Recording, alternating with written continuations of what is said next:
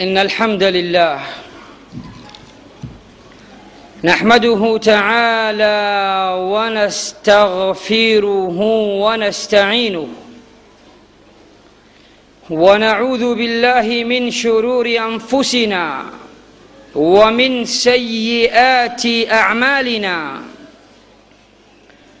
إنه من يهده الله فلا مضل له ومن يضلل فلا هادي له. وأشهد أن لا إله إلا الله وحده لا شريك له. وأشهد أن محمدا عبده ورسوله. وصفيه من خلقه وخليله. أشهد أنه بلغ الرسالة وأدى الأمانة ونصح الأمة. وكشف الله به الغمة. وجاهد في الله حق جهاده. حتى أتاه اليقين. وتركنا على المحجة البيضاء. ليلها كنهارها لا يزيغ عنها إلا هالك. فصلوات ربي وتسليماته عليه. أما بعد فإن أصدق الحديث كتاب الله.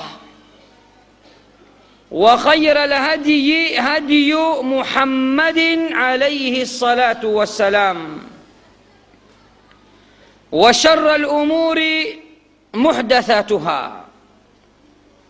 وكل محدثة في الدين بدعة وكل بدعة ضلالة وكل ضلالة في النار. أعاذنا الله منا وإياكم من النار. رب اشرح لي صدري ويسر لي أمري. واحلل عقدة من لساني يفقه قولي. أعوذ بكلمات الله التامة من كل شيطان وهامة ومن كل عين لامة. أما بعد أحبتي في الله أحييكم بتحية الله. السلام عليكم ورحمة الله وبركاته. دوزانغو وإسلام بعد يكم شكور الله نكم تكيا رحمن أماني كي أنغوزي ويتو كي بنزي تشيتم محمد ama hakika nina furaha kwa kurudi tena kwa mwaka mwingine katika mji huu wa bujumbura. Na furaha yangu imezidi zaidi nilipokanyaga maeneo haya ya buyenzi. Si hilo tu leo tena tumerudi kwa mwaka mwingine na kwa mara nyingine. Tupo barabara ya kumi na tisa msikiti unaoitwa masjid at-tauhid nakumbuka shekh wa msikiti huu shekh said japokuwa leo sijamuona alinipigia simu kabla ya hata mwaliko wa kwanza kabisa wa mwaka elfu mbili na tisa mimi kuwasili katika jiji hili kwa hivyo tumwombe allah subhanahu wa taala kama alivyotujalia tukapendana kwa ajili yake na kama alivyotukusanya katika msikiti huu masjid at-tauhid atujalie kwanza tuwe watu na umma wa tauhid na qiama atukusanye katika pepo moja pamoja na mtume muhammad sallallahu alaihi wasallam إن موضوع محاضرتنا في هذه الليلة المباركة إن شاء الله وفي هذه البلدة المباركة إن شاء الله وفي هذا المسجد المبارك إن شاء الله. عنوانها يقول اتقوا الدنيا واتقوا النساء. عنواني يا محاضرة ويتو كتك أسيكو هو ليو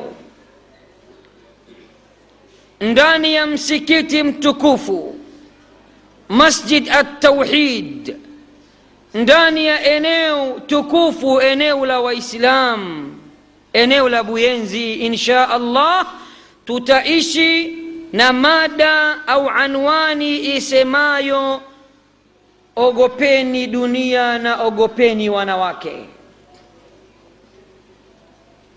ni hadithi ya mtume muhammad salllahu alaihi wasallam amepata kuipokea alimamu muslim katika sahihi yake ni hadithi nambari 2742 حديث أو من حديث أبي سعيد الخدري رضي الله عنه.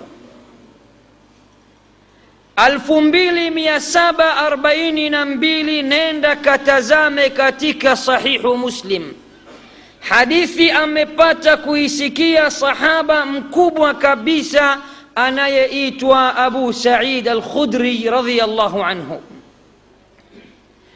Mtume muhammad salllahu alaihi wasallama ametuhusia ametutahadharisha ametuonya ametwambia ittaqu dunya wattaqu nnisaa enyi umma wangu iogopeni sana hii dunia na waogopeni wanawake. Dunia inafahamika. Dunia ndiyo kituo cha tatu ambacho mwanadamu amekipitia لكل إنسان كتب له الحياة في هذه الدنيا لابد أن يمر خمس مراحل kila mwanadamu aliyeandikiwa kuja katika dunia hii lazima apite vituo vitano kituo cha kwanza unapokuwa tumboni kwa mama yako miezi tisa kituo cha pili ni duniani kituo cha tatu ni kaburini kituo cha nne ni albarzakh imetajwa katika suratu lambiya na kituo cha mwisho cha tano ni kituo cha qiama hapa duniani ndipo wengi wetu tumefeli vibaya kweli kweli. Ndio maana katika sahihu muslim katika kitabu cha arbaun annawawi pia huwezi kuikosa hadithi hii bwana mtume salllahu alaihi wasallam alimkamata mabega au alimkamata sehemu ya mwili wake sahaba mtukufu kabisa abdullahi ibnu umara radiallahu anhuma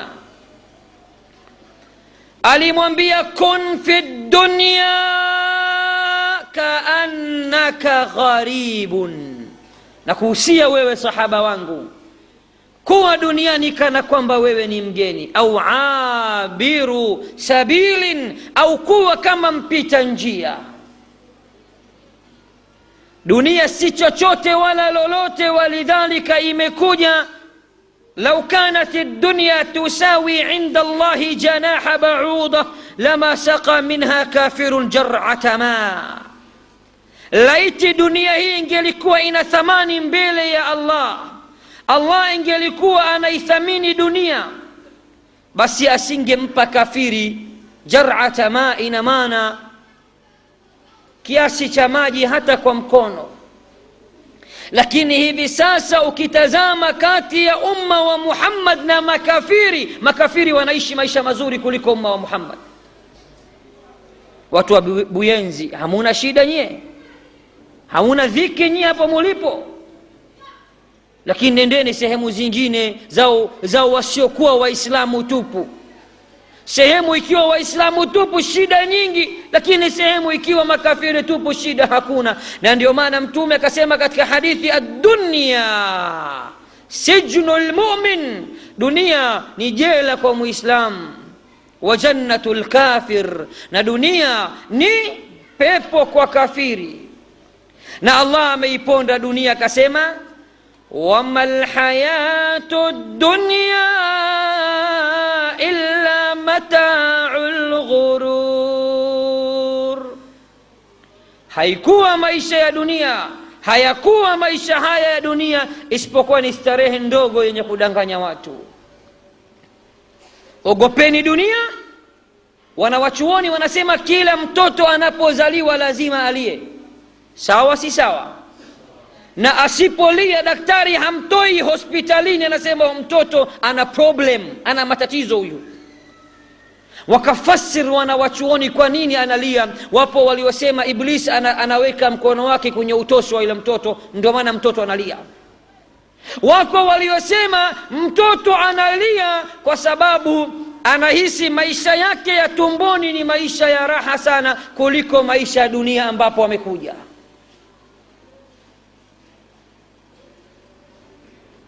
ad-dunya mazra'atu lakhira dunia ni shamba, hapa tunalima na kupanda, kule akhera ndipo pahala pa kuvuna.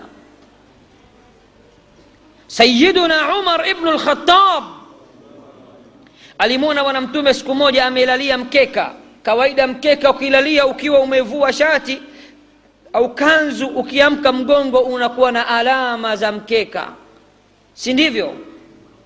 Akamwambia ya rasulllah wewe kiumbe wewe mtume wa mwenyezi mungu kiumbe bora kuliko viumbe wote unalala kwenye mkeka kama huu kisra na kaisar. Wafalme wasiokuwa waislamu wanalalia vitanda vya hariri. Kwa nini mtume anakubali kuishi maisha magumu kama haya? Hakuna mtu aliyekuwa na maisha magumu katika umma wa muhammad kama muhammad.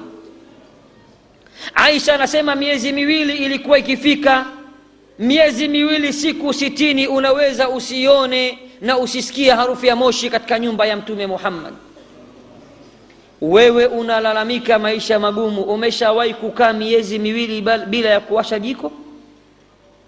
Alikuwa akifunga tumbo siku nyingine kwa njaa umar alipomwambia vipi mtume hapa? Akasema ya umar waihaka ala tarda an takuna lahum dunya wa takuna lana lakhira hivi umar wewe hutaki dunia iwe ya kwao? Sisi tukatese akhira. Sisi waswahili wa tanzania tunasema kutesa kwa zamu. Hawezi mtu akatesa muda wote yeye tu wao wache wache watese hapa duniani. Nikisema kutesa mnanielewa watu wa buyenzi? Yani kuwa na maisha mazuri. Sisi tutakwenda kutesa akhera insha allah. Kwa hivyo mtume anasema ogopeni dunia na iogopeni na waogopeni wanawake. Sitaki sana kuingia katika dunia. Leo hii nichukue kidogo angalau kwa nini mtume anasema tuwaogope wanawake? Imekuja hadithi nyingine aliyoipokea alimamu lbukhari kwa nambari 596 akaipokea alimamu muslim kwa nambari fainna awala fitnati bani israila kanat fi nisa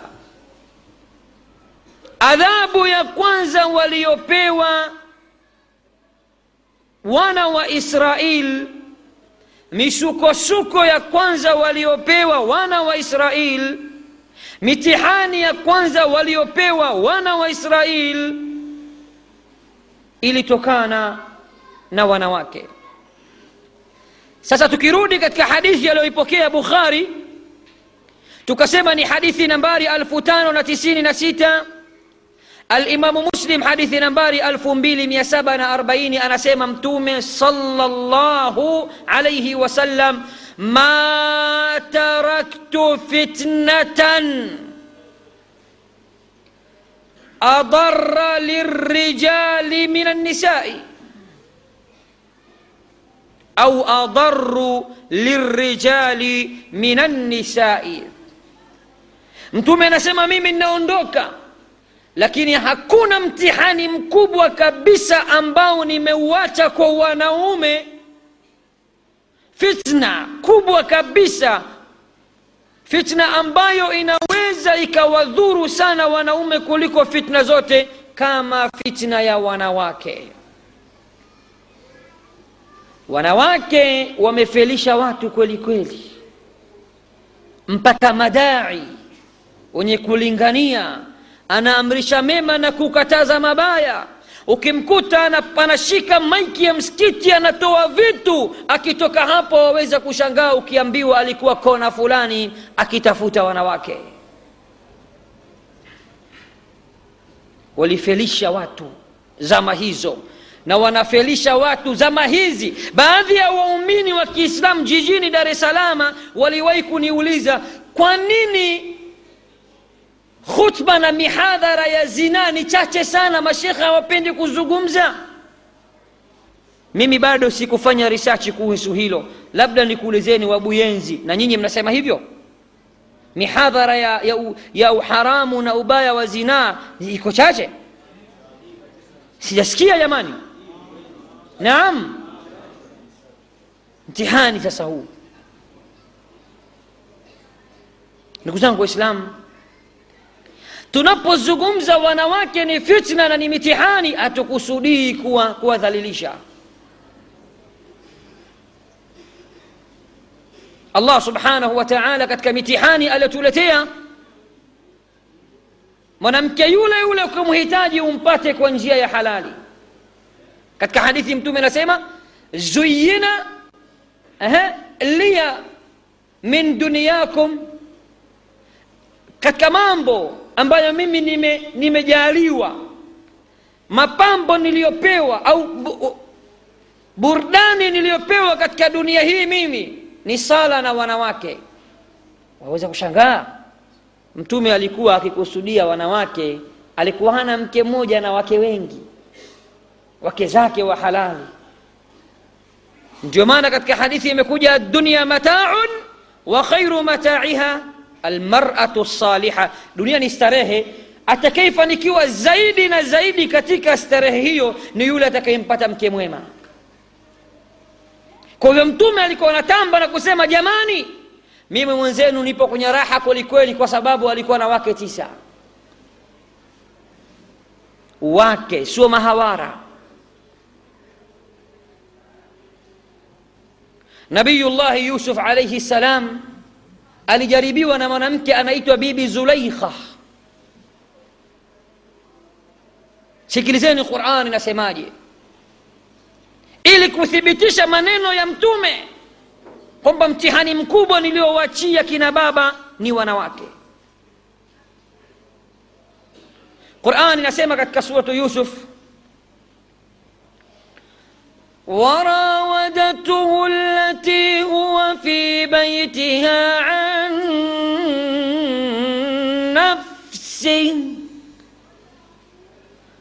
وغلغت الأبواب وقالت هيت لك قال معاذ الله إنه ربي أحسن مثواي.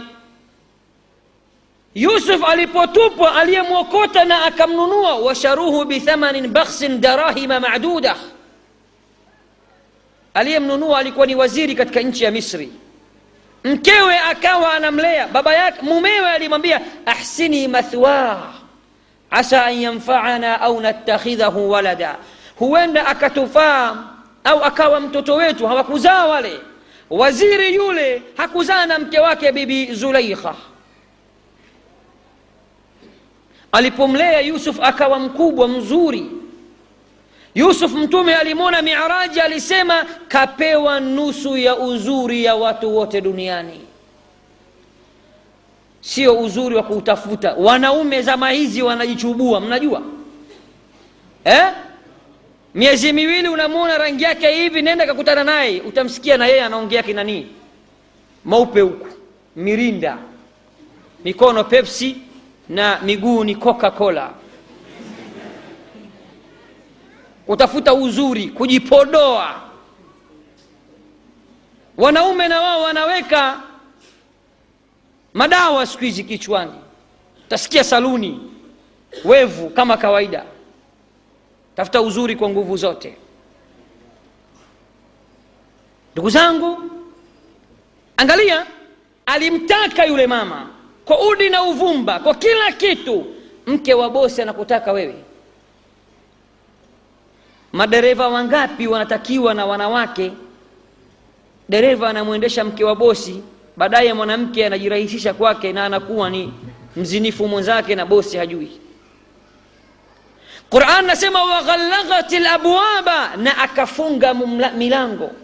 Angalia qurani haikusema waaghlaghat labwaba aghlagha waghallagha hunaka farqun baina aghlagha wa ghallagha katika lugha ya kiarabu iko tofauti. Ukisema fulan fulani aghlagha lbaba amefunga mlango. Na ukisema fulan ghallagha lbaba lamu ipe shida, shadda kidogo uitie taukidi. Ina maana kwamba ghalaghat labwaba amefunga milango kwa nguvu zote katia komeu zote ili yusuf asichomoke mule ndani. Kijana wa sasa mwanamke mzuri mwenye cheo mume wake ni waziri. Kila siku ya mungu atakupa. Nyinyi mnaita faranga sio? Au kifaranga? Eh? franka. Utasema kwamba kajileta mwenyewe? Yes. Mama kajileta mwenyewe. Lakini yusuf anakataa. Anasema haita lak haita lak neno kubwa sana hilo. Manake mimi niko tayari kwa ajili yako. Karibu bwana. Akasema maadha llah najikinga kwa mwenyezi mungu. Innahu rabbi ahsana mathwaya huyu mume wako mlezi wangu huyu bwana wangu alioniokota mimi niko chini yake kanitendea mazuri siwezi kumgeuka nikamsaliti nikamfanyia khiana nikatembea na familia yake ndio maana mtume anasema katika hadithi iliyo sahihi lian yaznia arrajulu biashari niswatin خير له من أن يزني بامرأة جاره حديث صحيح katika hadithi iliyo sahihi mtume anasema mtu kuzini na wanawake kumi au kuzini na mwanamke wa jirani afadhali kuzini na wanawake kumi dha- dhambi yake haifanani na kuzini na mwanamke wa jirani majitu zama hizi wanachukua mpaka wake za watu. Na anakwambia mke wa mtu ni rahisi mzuri huyu hana gharama.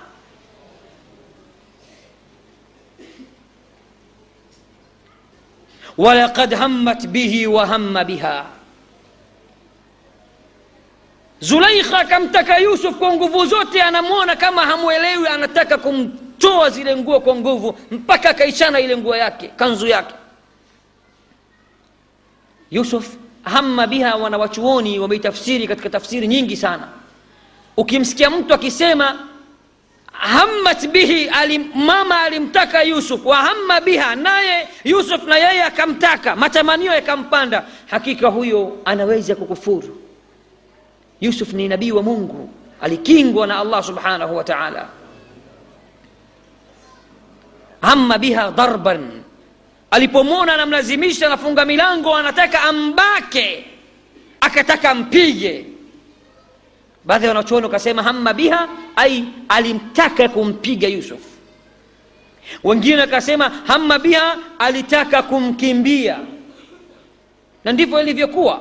Baada ya kuja kupima mumewe akatokea mama alimwambia huyu mwanaume alitaka kunibaka mkamgeuzia kibao mtoto mchanga ana miezi au masiku alikuwepo pale amelazwa. Alishuhudia yote hayo na akatoa ushahidi. Pakasemwa kwamba kanzu ikiwa imechanikia mbele yusuf ndiyo alikuwa anataka kumbaka kwa sababu mwanamke alikuwa anamzuia. Akamchana nguo. Na ikiwa kanzu imechanika kwa nyuma basi ni kweli yusuf alikuwa anakimbia. Mama alikuwa anamrudisha. Kanzu ikaonekana imechanika nyuma lakini bado yusuf akawekwa ndani mtume salllahu alaihi wasallam katika watu saba watakaopewa kivuli siku ya qiama akasema ورجل دعته امرأة ذات أو ذات منصب وجمال فقال إني أخاف الله mmoja ya watu watakaopewa kivuli siku ya qiama ni yule ambaye ataitwa na mwanamke mwenye cheo mzuri akamwambia hakika yangu mimi ninamwogopa allah subhanahu wa taala kwa nini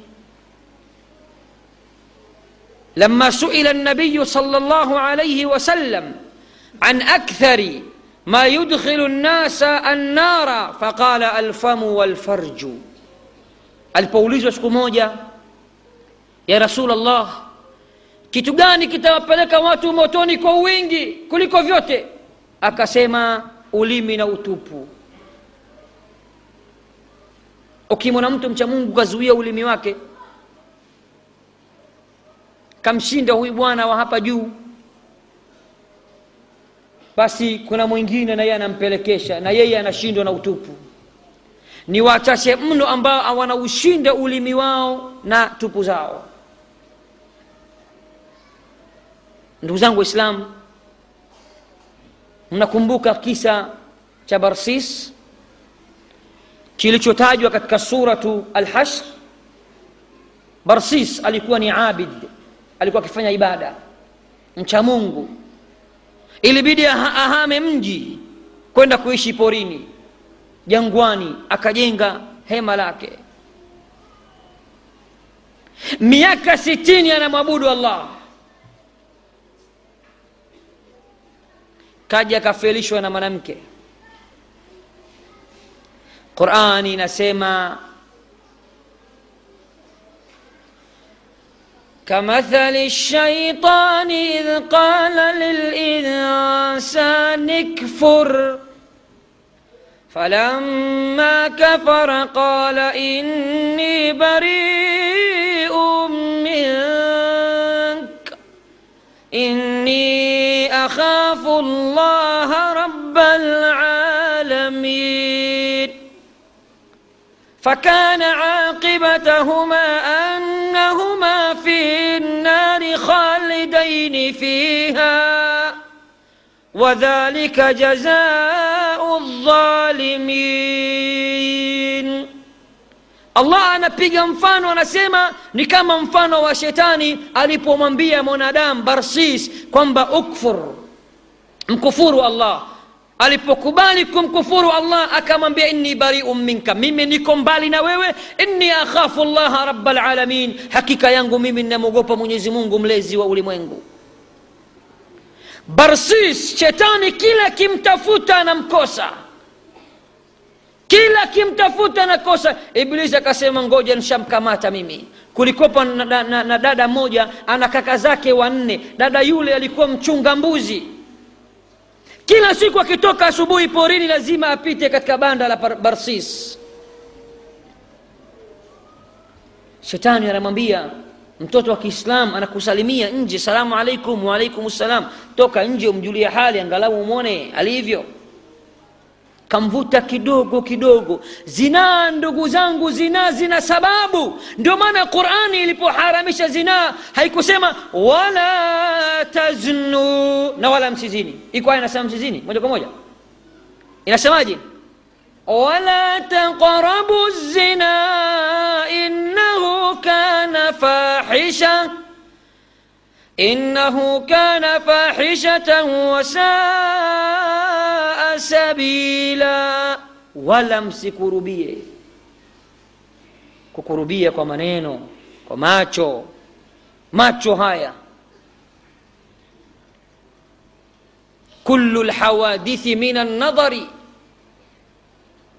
ومعظم النار من مستصغر الشرر. Madhambi yote yatokana na macho. Kama ilivyokuwa mwanzo mwanzo wa, wa moto mkubwa ni zile cheche. Angalia shetani alivyokuwa hatari.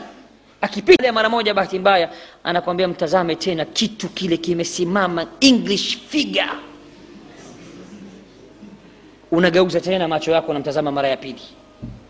Annadhratu lula laka wathania alaika ukitazama mara ya kwanza kwa bahati mbaya tu hivi dhambi hupati ukirudi ukarudisha tena hapo unaandikiwa dhambi mpaka utakaporudisha shingo lako. Unapomharish unapomsumbua mtoto wa kiislam barabarani ujambo anti mambo vipi? Ujua dada yako na wewe akitoka atafanyiwa hivyo hivyo na mtu mwingine. Tena wazinzi walivyokosa haya anaweza akamwita mwanamke mpaka anti shangazi shangazi yako. Unamtakia nini tena? Si shangazi huyo? Samani dada nataka nikuulize. Dada yako ushamwita dada wa, wa nini tena? Na wanawake na wao baadhi yao si wote namna walivyochanganyikiwa. Ndio anasimamishwa na mwanaume. Kuna wanaume jamani kiboko. Anaweza akamtoa mke wa mtu ndani na akamchukua mpaka unajiuliza mke wa mtu katumia lugha gani? Kamroga huyu katumia dawa? Hakuna. Ushetani tu ana ulimi huyo mtaalamu sana. Ataanza kwanza kitu cha ah, jambo mrembo. Akiitika tu si jambo basi ujue kashaingia kwenye laini huyo. Jambo la pili ah, umependeza. Asante kwisha kinachofata siku hizi una mobile una, una simu ya mkononi. Nipe namba yako basi basi wanaanza. Hivyo hivyo.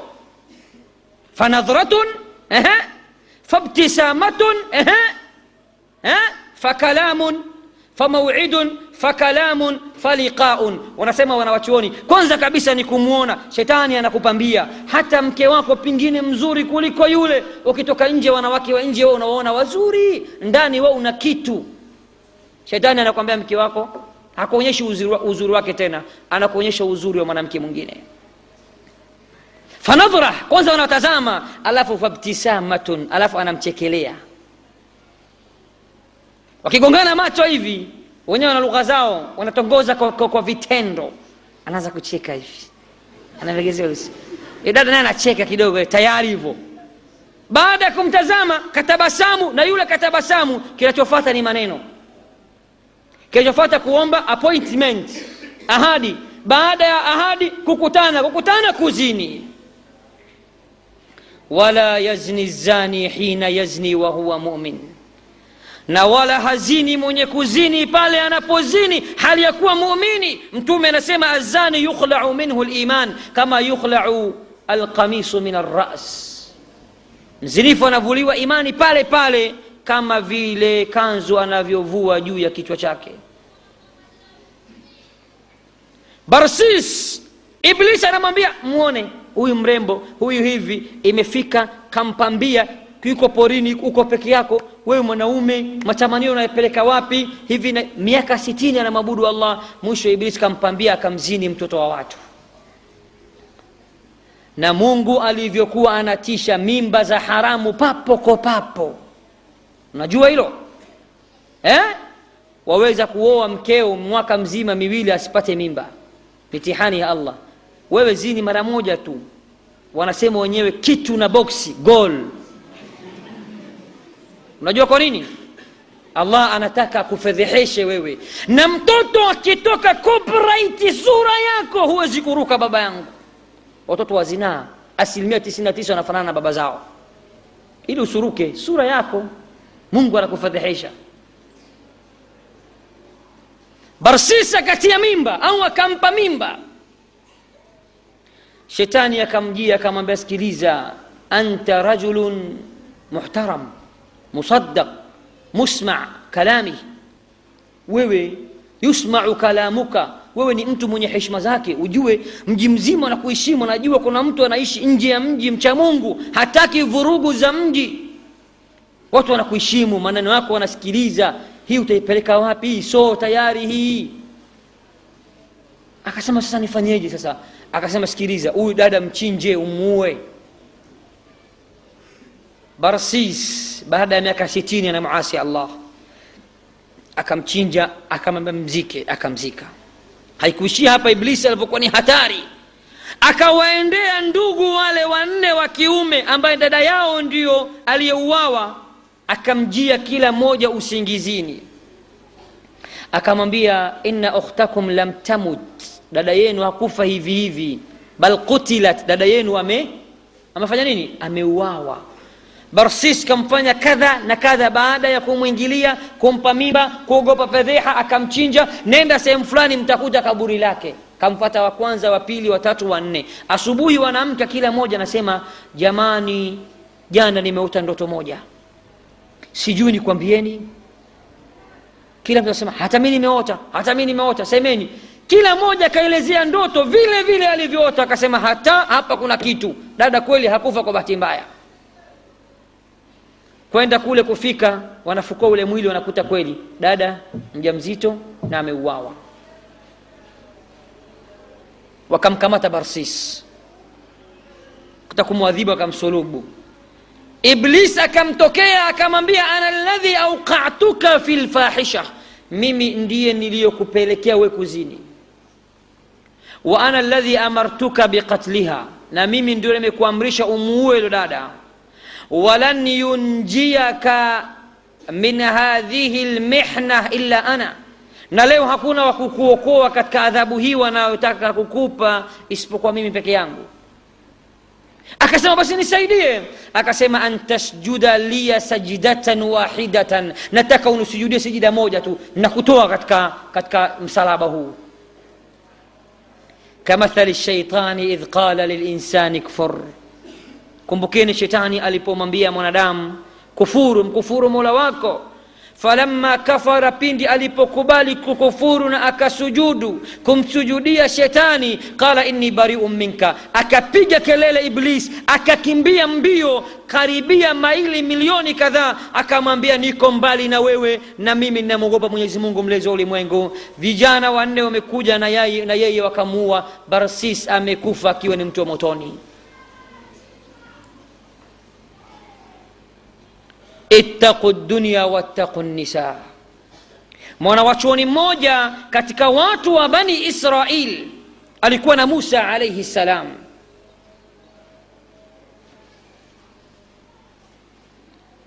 na yeye ili kumtoa katika grupu ya musa mas, moja ya masiku musa alimtuma kwenda yemen kenda kufikisha ujumbe wake wa taurat kwa wale watu wa yemen ambao hawako tayari kufata mafundisho ya allah. Alipofika pale aliletewa wasichana warembo kaambiwa achana na musa. Alikuwa akiitwa balam ibnu aura akakubali kuuza dini yake kwa ajili ya wanawake. Dunia sasa ndugu zangu imeharibika dunia sasa kila mwanamke yuko uchi. Mpaka mmoja ya wasemaji wa kiislamu anasema hata wanaume wa zama hizi nguvu za sawasawa tena hawana kama zamani kwa sababu wanamwona mwanamke akiwa waziwazi. Hamu inaisha hata ya kuoa.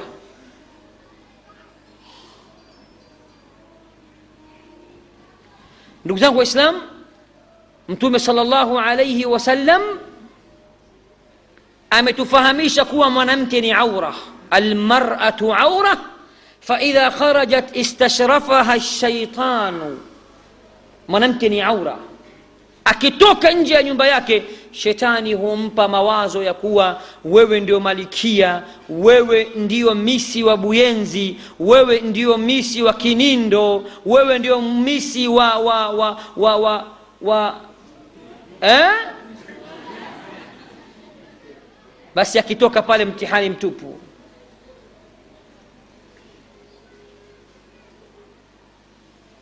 Namna gani wanawake walivyowafelisha wanaume wengi waliokuwa wacha mungu? Nakumbuka zama zilizopita kulikuwa na kijana akiitwa farkana.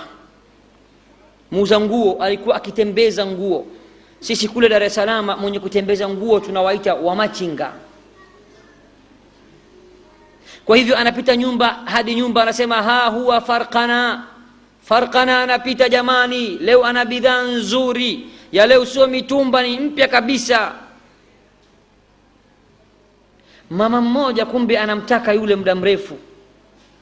Kila akitoka mlangoni anataka amwite anaogopa. Siku hiyo akasema hata na ibilisi akamwambia nitakusaidia. Kafika mlangoni kama kaka samahani nguo zako nimezipenda. Lakini mimi ni mke wa mtu. Siwezi kusimama barabarani hivi nikawa nazungumza. Njoo karibu ndani ni, nichague kwa raha yangu. Na ye mfanya biashara anataka pesa. Kaingia naye mpaka ndani. Mama kuingia ndani kafunga milango yote. Akamwambia hapa hakuna cha biashara wala nguo. Mi nakuhitaji wewe mwenyewe siku nyingi sana unaniumiza roho. Maneno yao haya. Dia. Mpenzi. Mpaka sauti zinaregea siku hizi kwenye kuongea. Wanawake wote wanaongelea puani siku hizi kutafuta kuchanganya wanaume. Ndugu zangu yule bwana ni mcha mungu. Sikiliza kijana wa buyenzi kijana mwenzio alifanya mambo wewe huwezi kufanya wala mimi. Kilichofanyika farkan akasema maadha llah siwezi. We mwanamke shetani mkubwa. Mi naondoka na nguo zangu. Kufika mlangoni akamwambia almiftahu hadha ufunguo huu bwana utatokaje? Utavunja mlango wangu. Akamwambia kwa usalama wako farkana unakubalika unaheshimika mitaani kijana mzuri. Nasema hivi ukikataa kunitekelezea napiga kelele nasema jamani ninabakwa na watu lazima waniamini. Si wanakukuta nyumbani kwake? Utajitetea uta, vipi? Eh? huna ja kujitetea.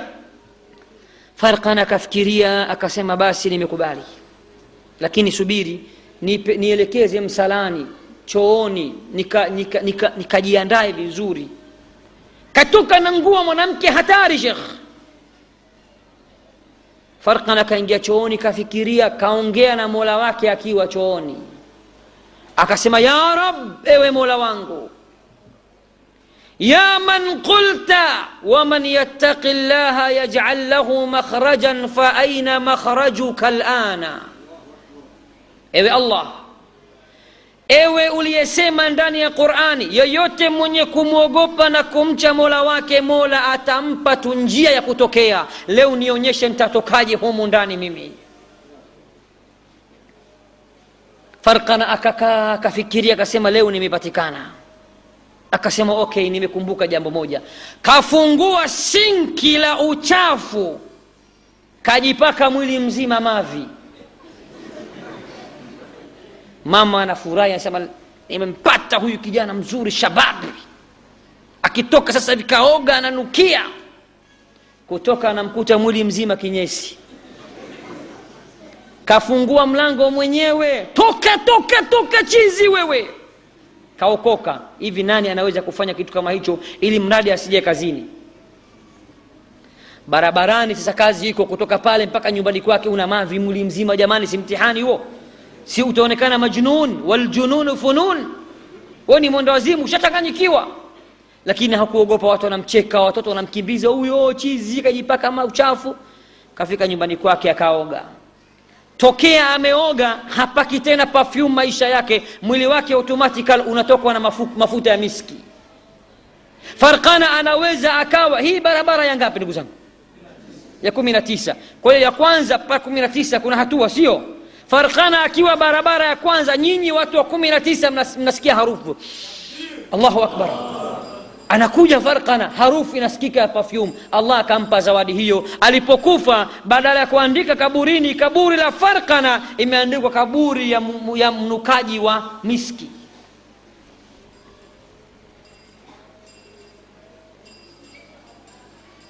hata wasiokuwa waislamu leo wakitaka kumfelisha mtu wanamtumia mrembo tu.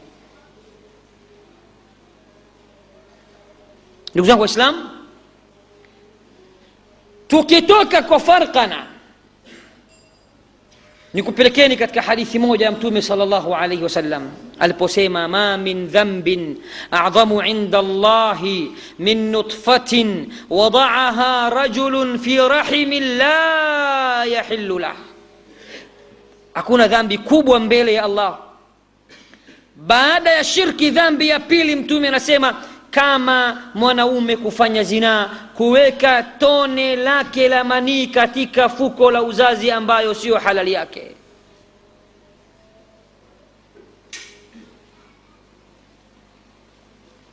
Hii inanikumbusha zama za mtume salllahu alaihi wasallam ili hadithi imekuja katika musnad ya alimamu ahmad. Kijana mmoja wa kiansar watu wa madina alikuja kama hivi msikiti umejaa kwa mtume. Alipofika katikati akanyanyua mkono mtume akamwambia uliza akasema ya rasulllah idhan liya bizina. Ewe mtume kwa kweli mimi na mtihani mkubwa sana. Niko tayari kupigana jihad. Niko tayari kufanya mambo yote ya kiislamu. Mimi peke yangu tu niruhusu kufanya zina. Nisiwezi kukaa hivi hivi masahaba wakachomoa mikuki na upanga wanataka kumpiga yule. Adabu mbaya kuongea mbele ya mtume maneno kama haya. Mtume akasema mah mah ya jamaa mwacheni mwacheni. Udnu minni. Sogea.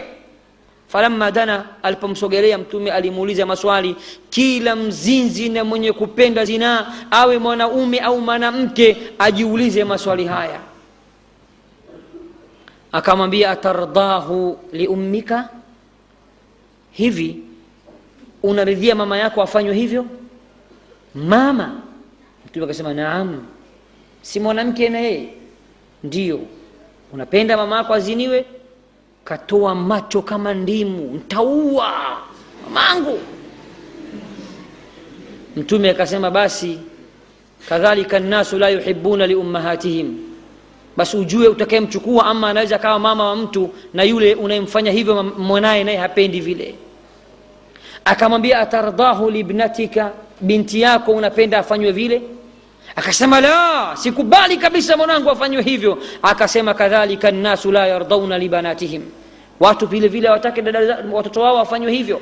Atardahu liukhtika dada yako unamridhia akasema la atardahu liammatika shangazi yako unamridhia? Akasema la. Atardahu likhalatika mama yako mdogo unamridhia? Akasema la. Mtume akasema kadhalika nnasu la yardauna liummahatihim wala akhawatihim wala banatihim wala khalatihim wala ammatihim. Ujue ya kuwa mtoto utakayemchukua ama atakuwa ni mtoto wa mtu dada wa mtu shangazi wa mtu mama mdogo wa mtu au mama wa mtu na ndugu zake na wao hawapendi ufanye hivyo. Alimamu shafii anapenda kusema من زنى بألفي درهم في بيته يزنى بغير الدرهم من زنى يزنى به ولو بجداره لو كنت يا هذا لبيبا ففهمي إن الزنا دين فإن اقترضته kana alwafa min ahli baitika faalami, mwenye kuzini kwa mapesa, umemhonga mtoto wa kiislam kwa pesa nyingi ili akukubali, unamlaghai. Imam Shafi anasema na wewe nyumbani kwako watu watachukua bure bila ya pesa, hata kama utaweka geti kubwa, ukuta futi kumi na nne, umeme na mlinzi atatoka tu mtoto wa geti kali ataenda kupigwa na mtoto wa mitaani. Mwenye kuzini ataziniwa. Hakika ya, ya zinaa ni deni. Hivi mtu akichukua deni mkopo anarejesha mwenyewe sio? Lakini deni ya zinaa ni deni ya ajabu sana ndugu zangu shafii anasema fain iktaradtahu kana lwafa min ahli beitika falami. Unachukua deni wewe ukizini mara moja ujue ya kuwa deni tayari umebeba kichwani. Basi hutoirejesha wewe nyumbani kwako atatokea mtu anayekupenda atakulipia deni ile. Ndio unasikia mke wa mtu anaziniwa ovyo. Msimlaumu sana anampenda mume wake mume naye kazidi anakopa sana dada anamlipia madeni ukimwona dada yako mama yako shangazi anti mama mdogo hajatulia fanya uchunguzi nyumbani nani ana madeni? Nani kakopa? Itakuwa wale wanalipa nini? Wanalipa deni. Kijana yule baada ya kusikia maneno mazito mtume namna alivyokuwa daktari akasema ya rasulllah moyo wangu mimi ushaingia jambo hili basi niombee kwa mungu. Akachukua mkono akamwekea kifuani akasema allahumma allahumma tahir qalbah ewe allah takasa moyo wake huyu kijana umwondolee mawazo machafu haya wahassin farjah na hifadhi tupu yake anasema fama an rafaa lmustafa yadahu an sadri mtume aliponyanyua tu mkono wake juu ya kifua changu pale kwa pale nikawa nachukia tena zinaa ndugu zangu waislamu ittaqu dunya wattaqu annisa. Ogopeni dunia na waogopeni wanawake. Kwa nini? Qurani inasema wanawake wao ndio chanzo cha zinaa najua hilo? Hmm? qurani wakati inazungumzia wazinifu wapigwe bakora. Mijeledi mia moja ilianza na mzinifu wa kike. Sio. Ikasemaje? Azaniyatu wazani fajlidu kulla wahidin minhuma. Fajlidu kulla wahidin minhuma miata jalda.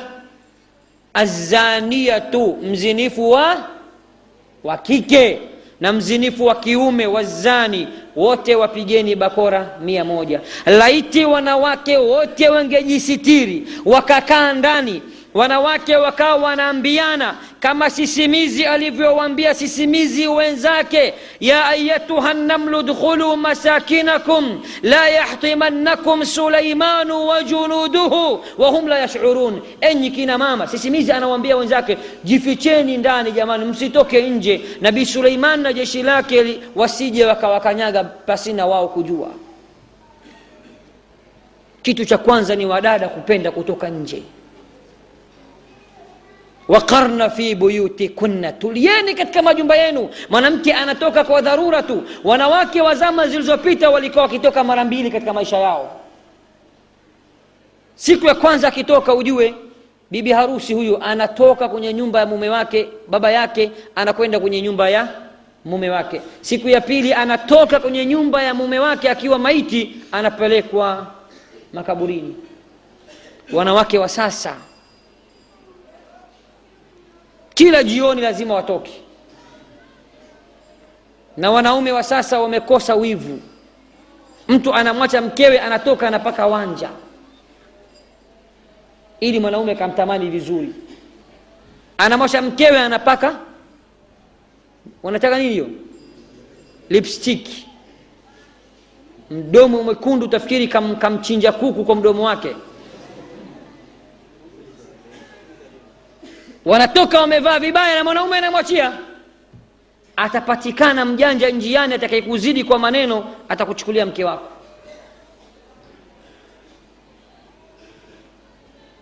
Ittaqu dunya wattaqu nisaa. Jamani ogopeni dunia na waogopeni wanawake.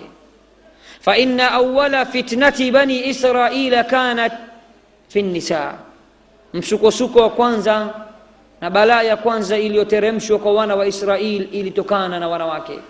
Ma taraktu badi fitnatan adara lirijali min annisa sijapata kuacha fitna baya kabisa kwa wanaume kama vile fitna ya wanawake. Ndugu zangu waislamu leo afya yangu haikuwa nzuri sana. Hata ndugu zangu nilioambatana nao wanajua hilo. Ghafla tu tumbo imeanza kunisumbua mpaka hivi sasa. Lakini huko tunaswali saa ngapi? Saa? Saa? Moja unusu. Salatu lisha huko mnasali saa moja unusu. Sisi tanzania tunaswali saa mbili kamili. Ningelipenda kumaliza alafu niache angalau changamoto watu angalau waniulize maswali mawili matatu juu ya mada ambayo nimeamua kuiwasilisha kwenu nyinyi. Nafikiri mtakuwa mnanielewa sana nikisema hivyo. Napenda tunimalizie na hadithi mbili tatu. Hadithi ya kwanza aliyoipokea bukhari amru ibnu maimun radiallahu anhu anasema zama za ujahilia aliwahi kumwona ngedere. Ngedere tunawajua nyani wale. Nyani wamekusanyika wanampiga nyani mwenzao. Nini? Mawe. Mpaka wakamuua. Walikuwa wawili wanapigwa.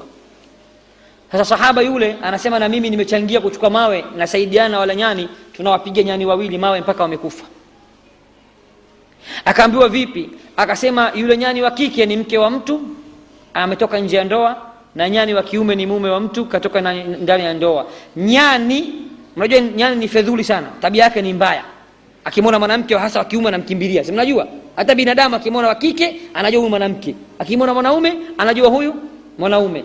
Pamoja na uhasharati wao uchafu wao wanyama wale lakini akitoka nje ya ndoa nyani wanampiga adhabu kumpiga mawe mpaka anakufa. Sasa we fikiria ikiwa nyani hawakubaliani na kitu kama hicho itakuwaje mimi na wewe wanaume ambao e, ni wanadamu? Na ndio maana uislamu ukasema ya kuwa yeyote mwenye kuzini akawa yuko ndani ya ndoa basi ajue ya kuwa e, hukumu yake ni kupigwa mawe mpaka mpaka afe. Ndugu zangu waislamu naomba niishie ni, ni, ni hapa.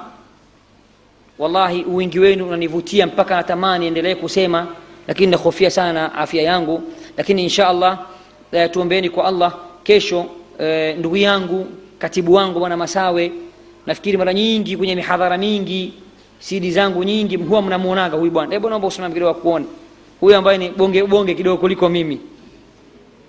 Si jamani huyu? Kesho atakuwa buyenzi hii hii. Japo hatujajua msikiti gani. Leo nyinyi mchaguliwe kesho magharibi tuwe msikiti gani? Ngapi? Ha?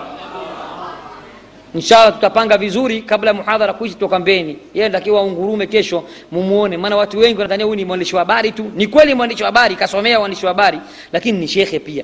Na wakati mwingine ana maneno kuliko hata mimi huyu bwana. Sasa kesho atazungumza yeye na jumatano tutakwenda rwanda na Kongo. tukirudi insha allah allah tuwezeshe tutarudi tena angalau hata muhadhara mwingine katika mji huu wa buyenzi insha allah binafsi buyenzi nimeipenda sana kwa sababu ni mji maarufu sana katika bujumbura hii huko tanzania na maeneo mengine. Mimi nilikuwa napenda kuambia watu wa buyenzi na buyenzi ni mji wa kale na wa enzi. Sawa si sawa? Eh? buyenzi ni mji wa kale na wa enzi. Wanapofika wageni wanapenda kuwaenzi mepata hiyo buyenzi kwenye dini wana mapenzi. Buyenzi kitabu na sunna pia wana vienzi. Buyenzi wanastahili kutungiwa mashairi na utenzi. Mi si mshairi sana ila ile dar es salaam jiji la gharama hilo ndio kidogo nalijua hilo. Lakini naomba inshallah imamu hapa asogee. Mimi niseme subhanaka allahumma bihamdika ashhadu an la ilaha illa anta astaghfiruka watubu ilaik. Angalau hata maswali kumi basi kama sio mengi sana. Lakini yawe ndani ya somo insha allahu taala ndugu yangu naomba uje usimamie na mimi somo langu niishie hapo biidhnillahi taala. Wa- wassalamu alaikum warahmatullahi wabarakatuh